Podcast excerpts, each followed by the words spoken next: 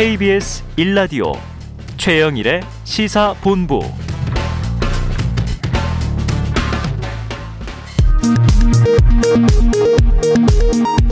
정보센터 뉴스입니다. 정부가 다음 달 초 단계적 일상회복 개편에서 식당과 카페 등의 운영시간 제한을 해제하고 접종 증명이나 음성 확인제를 도입하는 것을 검토하고 있다고 밝혔습니다. 오늘 31일 헬로윈데이를 맞아 방역당국이 음식점과 외국인 밀집 지역을 중심으로 특별 방역 점검을 합니다. 문성혁 해양수산부 장관은 독도 북동쪽 해상에서 발생한 어선 전복 사고의 빠른 수습을 관계 기관에 당부했습니다. 해마다 천억 원에 가까운 신용카드 포인트가 소멸되고 있는 것으로 나타났습니다. 국회 정무위원회 김병욱 더불어민주당 의원이 금융감독원으로부터 받아 공개한 전업카드사 포인트 현황 자료를 보면 지난해 8개 전업카드사에서 시효 만료 등으로 소멸한 포인트 적립액은 981억 원으로 집계됐습니다. 지금까지 정보센터 뉴스 정원나였습니다.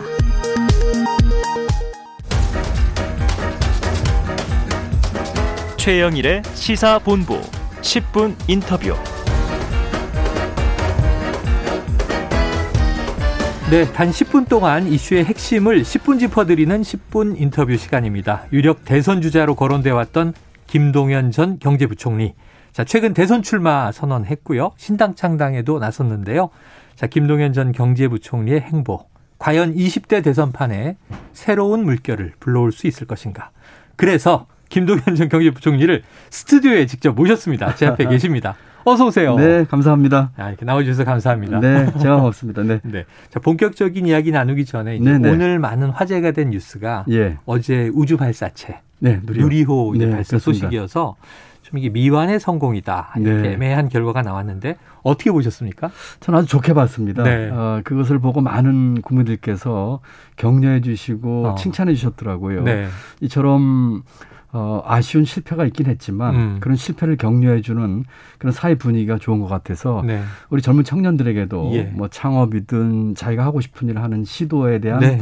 실패에 대해서 격려하는 분위기를 이참에 음. 좀 만들어봤으면 하는 생각을 해봅니다. 네. 좋게 봤습니다. 그렇죠. 네. 뭐 90점이든 뭐 99점이든 그렇습니다. 예. 그 사이에서 약간의 모자람은 앞으로 채우면 되는 거고요. 그렇습니다. 예. 시도와 도전이 중요하다 네. 이런 말씀이셨습니다. 자, 지난 8월 여름에 공식적으로 대선 출마 선언하셨고요. 그런데 대선까지 시간이 바투지 않습니까? 그렇습니다. 이제 4개월여. 자, 그동안 이 선언하시기까지 어떤 고민이 있으셨습니까? 제일 큰 고민은 네. 과연 제가 나선다고 해서 세상이 바뀔까에 아. 대한 네. 어, 질문이었습니다. 음. 어, 그렇지만 어, 지금의 이 나라가 돌아가는 것도 정치판으로 봐서 음. 이대로 가서는 나라가 안 되겠다는 절박한 네. 심정으로 나왔습니다. 누군가 해야 될 일이라고 결심하면서 음. 어, 나오기까지 많은 고민이 있었지만 네. 일단 출사표를 던진 이후는 우리 새로운 대한민국을 만들기 위해서 음. 최선을 다해보겠습니다. 네. 지금 정치 뉴스를 전하면서도 저희도 한탄이고 국민들은 정치 뉴스 들으면서 또 한탄들 한숨들을 많이 쉬시는데 그렇습니다. 많이 답답하실 겁니다. 바꿔야 예. 한다는 생각은 많은데 쉽진 네. 않은 것 같습니다. 네, 네.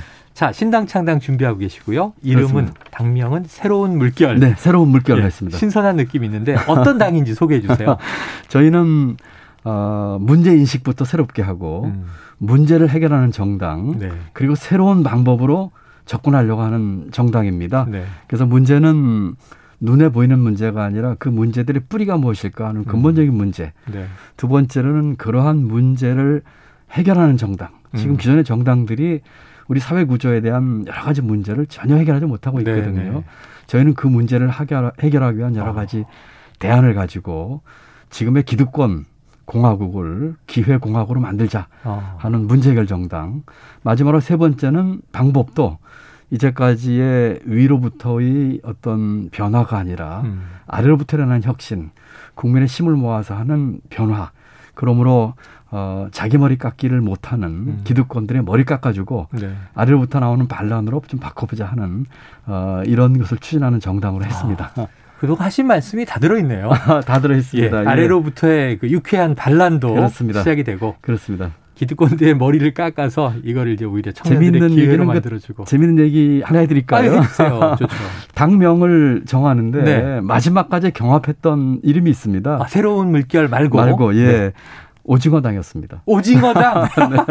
네. 네. 그래서 저는 처음에 농담으로 들었어요. 네네. 그랬더니 같이 일하시는 분들이 굉장히 진지하게, 어, 진지하게. 오징어당을 제기하는 거예요. 네네.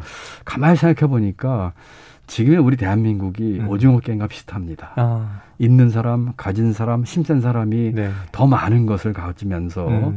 승자가 독식하는 구조. 네. 딱 오징어 게임의 구조거든요. 아. 그래서 우리가 그 같은 기득권을 깨자는 음. 주장을 했기 때문에 네네. 알기 쉽게 오징어 당을 하면 어떻겠냐는 얘기도 있었다는 말씀을 드립니다. 재밌지만 또 우픈 현실이기도 맞습니다. 해요. 예, 예. 자, 그럼 오늘 이제 부총리님께서 이 초록색 운동복을 입고 나올 뻔 하셨습니다. 오징어당이 됐으면. 맞습니다. 예. 요즘에 이제 할로윈 코스프레도 많이 한다 그러는데. 네, 네, 네. 자, 이틀 전에 예. 고향이기도 한 충청도 방문이 있으셨어요. 예, 그렇습니다. 예. 자, 신당 창당 공식화 이후에 이게 첫 행보였는데 그런 셈이 항상 됐죠. 첫 네. 행보는 우리가 뭔가 의미를 부여하지 않습니까? 네, 네. 그래서 충청권 대망론을 강조하셨단 말이에요. 그럼 이 충청이라는 지역에 어떤 의미를 좀 부여하고 계신가요? 제가 이제 고향이 충북이고 충청도고 네. 네. 뭐 저희 외가 처가가 다 충청도입니다. 음. 어, 저희 조상 대대로 살았던 곳이고 네. 공무원 시작 처음을 제가 충북 도청에서 시작을 아, 했고요. 여러 가지 인연이 있어서 네. 늘 정이 가는 곳인데 제가 말씀드리는 어, 충청의 정신은 음. 기존에 우리 사회 갈등 구조, 음. 뭐 여러 가지 진보 보수 있었으면 그 중에 하나가 지역주의거든요. 네네. 네. 그런 지역주의를 넘는 통합과 상생 음. 이것이야말로 충청의 정신이다라고 생각을 어. 하고 있습니다. 그래서 그 좁은 음의 지역주의를 뛰어넘는 음. 대한민국을 한들어 보는 통합과 상생을 어, 충청부터 시작해보자 음. 하는 뜻으로 제가 그런 얘기를 종종 하곤 합니다. 아, 충청의 지역적 상징이 네, 바로 어, 통합과, 통합과, 상생, 상생이다. 상생 그리고 그 동안의 네. 고질적인 지역주의를 뛰어넘는 네, 네. 차원 높은 어, 통합. 어. 정신입니다. 그럼 충청 대망론은 이제 지역주의를 자극하는 게 아니라 그렇습니다. 지역주의를 뛰어넘지 않은 메시지신 거군요. 뛰어넘는 거죠. 어떤 분들은 네. 그곳에서 태어나지도 연고도 없으면서도 그 충청 얘기를 하시는데 네네. 네. 저는 태어나고 자란 것이거든요. 그렇지만 음. 그런 지역주의를 뛰어넘는 통합과 상생을 충청에서도 하는 네. 그런 정신을 말씀드린 겁니다. 자, 그 고질적인 우리 사회 오래된 양당 정치, 네네. 네. 기득권 정치라고 비판도 해주셨는데 진보 진영, 뭐 보수 진영 이름은 이렇게 정치색을 나눠놨지만 말씀하신 대목 중에 많은 분이 공감하신 게 정권 교체가 아니라 정치 세력이 교체돼야 한다 네, 이런 주장을 하셨단 그렇습니다. 말이에요. 예. 그럼 이게 양당을 다 비판하신 입장인데 그렇습니다. 저희 언론인들이 그렇게 하면 또 양비론 안 좋아하세요 국민들이. 예. 이 대목에서는 새로운 물결은 양당 정치를 어떻게 바꾸고 싶으신 건가요? 촛불 때 우리가 이렇게 얘기를 했습니다. 네. 이게 나라냐? 그랬었죠. 지금은 네. 아마 이렇게 얘기하실 것 같아요. 이게 음. 정치냐? 음. 이게 나라냐 할 때는 정권을 교체하면 됩니다. 네. 근데 이게 정치냐 할 적에는 정치판과 정치 세력을 음. 교체를 해야 되는 것이죠. 네.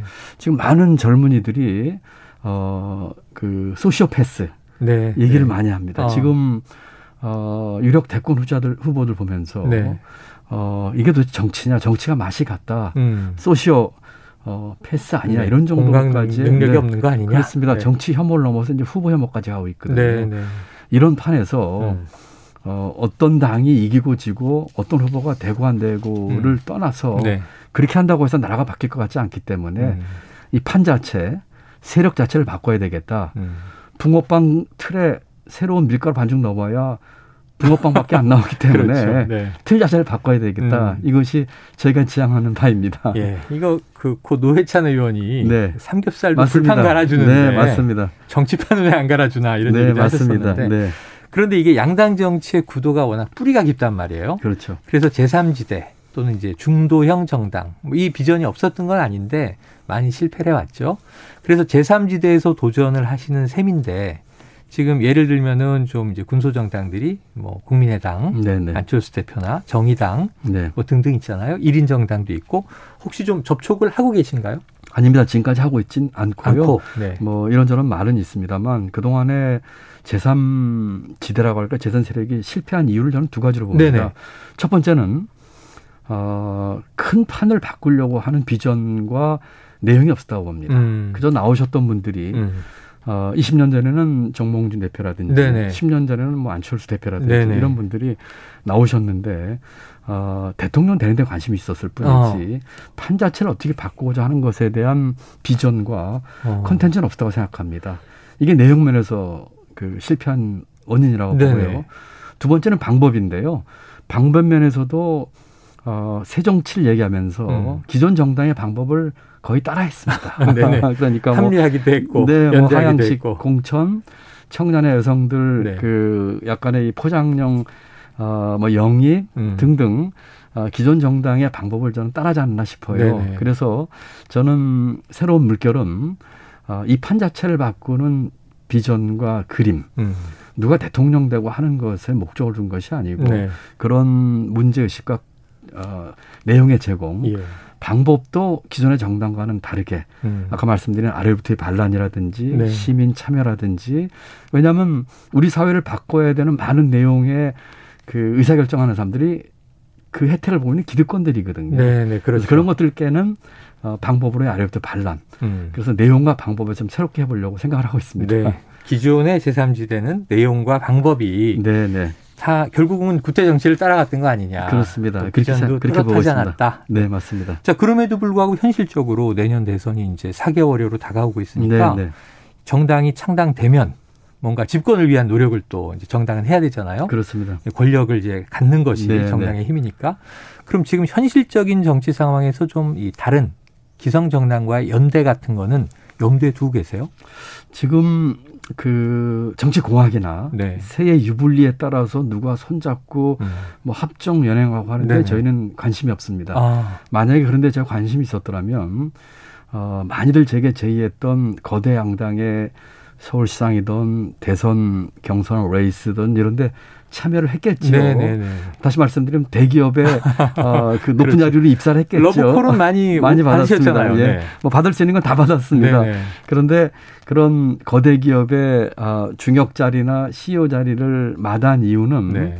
어, 이 대기업 판으로는 어, 정치 소비자인 국민들에게 네. 제대로 된 상품을 제공할 수 없겠다라고 어. 생각을 해서 제가 작지만 이 벤처갭을 만든 것입니다. 네, 네. 그렇기 때문에 꿋꿋하게 소신껏 할 것이고요. 음. 다만 저희의 그 기득권을 깨는 노력 또 기회의 나라로 만들고자 하는 그런 노력에 같이 동참하는 네. 분이라면 기존에 어, 정치권에서 정말 진심으로 뜻을 같이 하는 분들이라면은 네. 어, 얼마든지 저희가 문호도 개방하고 대화도 나눌 음. 여유가 있습니다. 자, 문호는 열려 있다. 아, 예, 누구에게나. 그렇습니다. 첫 질문을 누리호로 드렸더니 지금 말씀하시는 새로운 물결의 방향이 네네. 네. 자, 정치판에서의 누리호. 네. 독자 개발로 가겠다. 맞습니다. 지금 이렇게 선언해 주신 것 같아요. 내년 5월에 또 발사대를 성공한다고 하는데 네. 저희는 내년 봄에 꼭 성공하겠습니다. 네. 지금 궁금한 게 그럼에도 불구하고 이제 거대 양당, 여야, 특히 네. 이제 제1야당인 국민의힘, 뭐 윤석열 후보가 유력자로 지금 돼 있는데 네. 홍준표 후보와 경합 중입니다만 지금 매일 그 이슈를 저희가 다루고 있거든요. 미디어에서. 오늘 다룬 이슈는 전두환 옹호 발언 논란과 아, 또 사과 얘기시군요. 사과 얘기였거든요. 네. 혹시 이건 현실 정치를 지켜보고 계시니까 예. 이런 상황은 어떻게 보고 계세요? 글쎄요, 참, 아, 참 개탄스럽죠. 네. 그리고 이게 네. 그 정치라는 것이 국민을 위해서 하는 정치고 네. 국민을 받들어야 되는 대통령은 국민의 음. 상모습이거든요. 아, 그렇죠. 그런 자리인데 어, 지금 국민을 뭐 조롱이라고 할까요? 음. 이렇게 하는 듯한 인상을 줘서 정말 개탄스럽습니다. 네. 어, 이런 뭐라고 할까요? 지도자 지난번에 김정인 박사 만났을 적에도 네네. 지도자의 덕목에 대한 얘기를 하면서 음. 뭐 지도자의 덕목이 시대마다 좀씩 다를 수 있겠지만 그렇죠. 네. 지금 시대에 가장 요구되는 건 도덕성, 음. 품성, 음. 인성 이런 거거든요. 네네. 어떤 후보들은 어, 뭐 교도소 담장을 걷고 있는 듯하게 보이는 분도 계시고 네. 또 어떤 후보들은 지금 사과나 뭐 음. 손바닥에 글씨나 이런 걸로 해서 네. 정말 그 품성을 의심받을 수 음. 있는 것들을 하는 것에 대해서 많은 국민들이 저는 개탄하고 있다고 생각을 예. 합니다. 그래서 첫째로는 지도자가 비전과 역량과 네. 또 상생 통합하는 리더십이 있어야 되겠지만 음. 그에 앞서서 어, 기본적인 그런 품성과 인성 또 국민으로 존경받을 수 있는 네. 어, 그런 덕목을 좀 갖췄으면 싶습니다. 그래요. 자, 네. 도덕성과 인성, 품성 네. 덕목으로 이제 짚어주셨습니다. 자, 지금 창당 발기인 대회가 이번 일요일로 다가와 네, 네. 있습니다. 내일 모레입니다. 24일. 예. 자, 신당 합류 의사들 뭐 많이 밝히신다는 얘기를 들었어요. 어떤 분들이 연락 오고 계십니까? 지금 우리 앵커께서 질문하시는 취지는 네. 이름 되면 알만한 사람 누구냐 물어보시는 것 같으세요. 주로 또 유력 주자 누가 네. 손을 잡습니까? 네. 뭐 이런 취지가 없습니다. 되겠죠? 없다. 없습니다. 네. 저는 어, 부총리를 그만두고 2년 7개월 동안 전국을 다니면서 수많은 분들을 만났습니다. 네, 네. 어, 농민, 어민, 음. 어, 청년, 자영업자, 소상공인, 네. 취준생 음. 어, 이런 분들을 만났는데 지금 발기인으로 어, 수천 명이 지금 네, 자발적으로 네, 오고 계세요. 어. 전부 이런 분들입니다. 아, 기성 정치인이 아니다. 기성 정치인이 아니다. 일반 국민이다. 그렇습니다. 일반 국민들이 네. 지금 수천 명 오고 계셔서 어. 저희가 그, 그 발기인 신청서를 막 접수하기 바쁠 네, 정도고요. 네. 저희가 또 얼마 전에 자원봉사자 모집을 했는데 음. 이틀 만에 수백 명이 오셨어요. 네. 전혀 동원된 게 아니고요. 예. 어, 그리고 그 내용에 뭘 써야 되는데 음. 자세히 쓰셔가지고 이런 분들이 오셨습니다. 저는 아까 아래로부터의 반란도 얘기했지만 음. 어, 기존의 정치인보다는 일반 우리 주위에 있는 수많은 평범한 국민들이 예, 평범한 국민들 네. 직종 지역 아마 일요일 혹시 와보시면 네.